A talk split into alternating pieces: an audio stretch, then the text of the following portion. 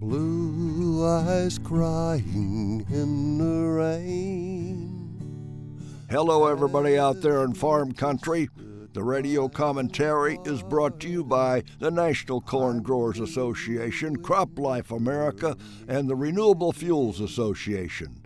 They are friends, supporters, and allies of a healthy farm economy in prosperous rural America.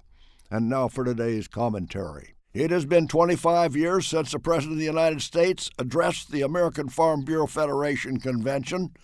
The last president to speak was President H.W. Bush. Well, President Donald Trump spoke this week in Nashville, Tennessee, to a cheering, packed house of farmers and ranchers. They came from all across the nation to their national convention.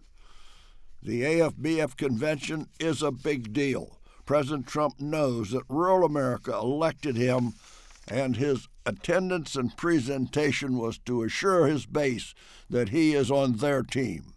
And as he spoke, to the issues and concerns of farmers and ranchers, the excitement and applause rocked the room. Farmers and small businessmen have been crying for relief from estate tax, and the recently passed tax reform legislation answers that.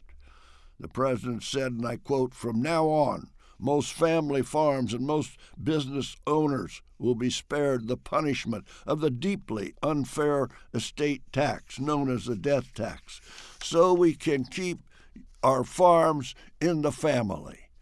Exports are so important to ag industry, and the president's criticism of trade agreements has raised a lot of concern. The president has threatened withdrawal from NAFTA, and that trade agreement with Canada and Mexico has been very good for our industry. Well, the president said that U.S. negotiators are still working very hard to get a better deal, and he did not mention withdrawal. Overreach with government regulations has been one of our concerns for years, and President Trump said that the years crushing taxes and crippling regulations no more and that got a standing ovation.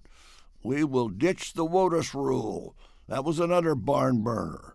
And he would end the regulatory assault and put more money back in farmers' pockets. The president's words helped to satisfy some of the concerns that farm and ranch industry worry about all the time. He said we will get a new farm bill this year, and crop insurance is a priority. Broadband connection for rural America must be expanded. Roads, bridges, waterways must be fixed. And the president expressed his love for farmers and ranchers in rural America and their organizations, Farm Bureau, 4 H, and FFA. I think it was a great speech. The forgotten heartland is now on center stage. Until next week, I am John Block from Washington.